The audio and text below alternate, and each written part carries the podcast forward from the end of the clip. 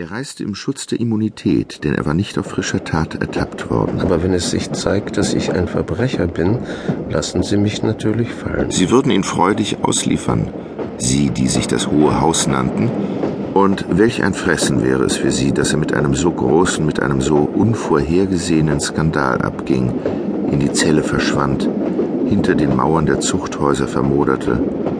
Und selbst in seiner Fraktion würden Sie bewegt von der Schmach sprechen, die sie alle durch ihn erlitten. Sie alle, Sie alle Heuchler.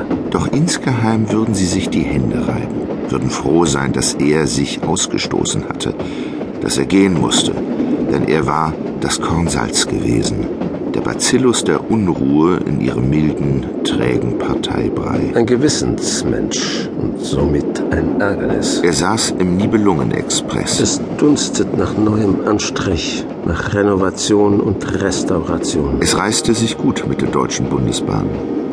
Und außen waren die Wagen blutrot lackiert.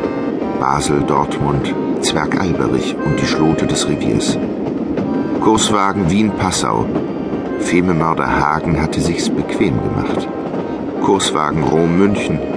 Der Purpur der Kardinäle lugte durch die Ritzen verhangener Fenster. Kurswagen Huck van Holland, London. Die Götterdämmerung der Exporteure. Die Furcht vor dem Frieden. Bagalaweia rollten die Räder.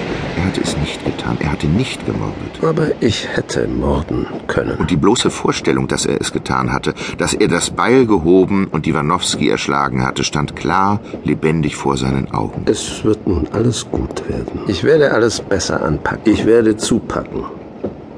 Ich werde mich durchsetzen, werde zur Tat gelangen, mein Leben ausschöpfen, in neue Reiche vorstoßen. Nur leider hatte er wieder nur in seiner Fantasie gemordet. War er der alte Kittenhöfe geblieben? Ein Träumer. Von des Gedankens Blässe angekränkelt. Er hatte seine Frau beerdigt. Dieser Tod schmerzte ihn.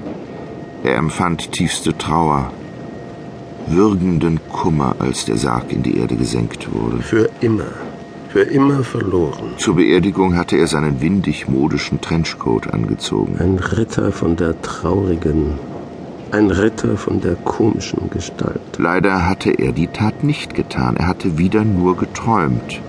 Am hellen Tage geträumt und sich nicht aufgerafft. Gedacht statt zu handeln. Er hatte versagt. Vor jeder Lebensaufgabe versagte er.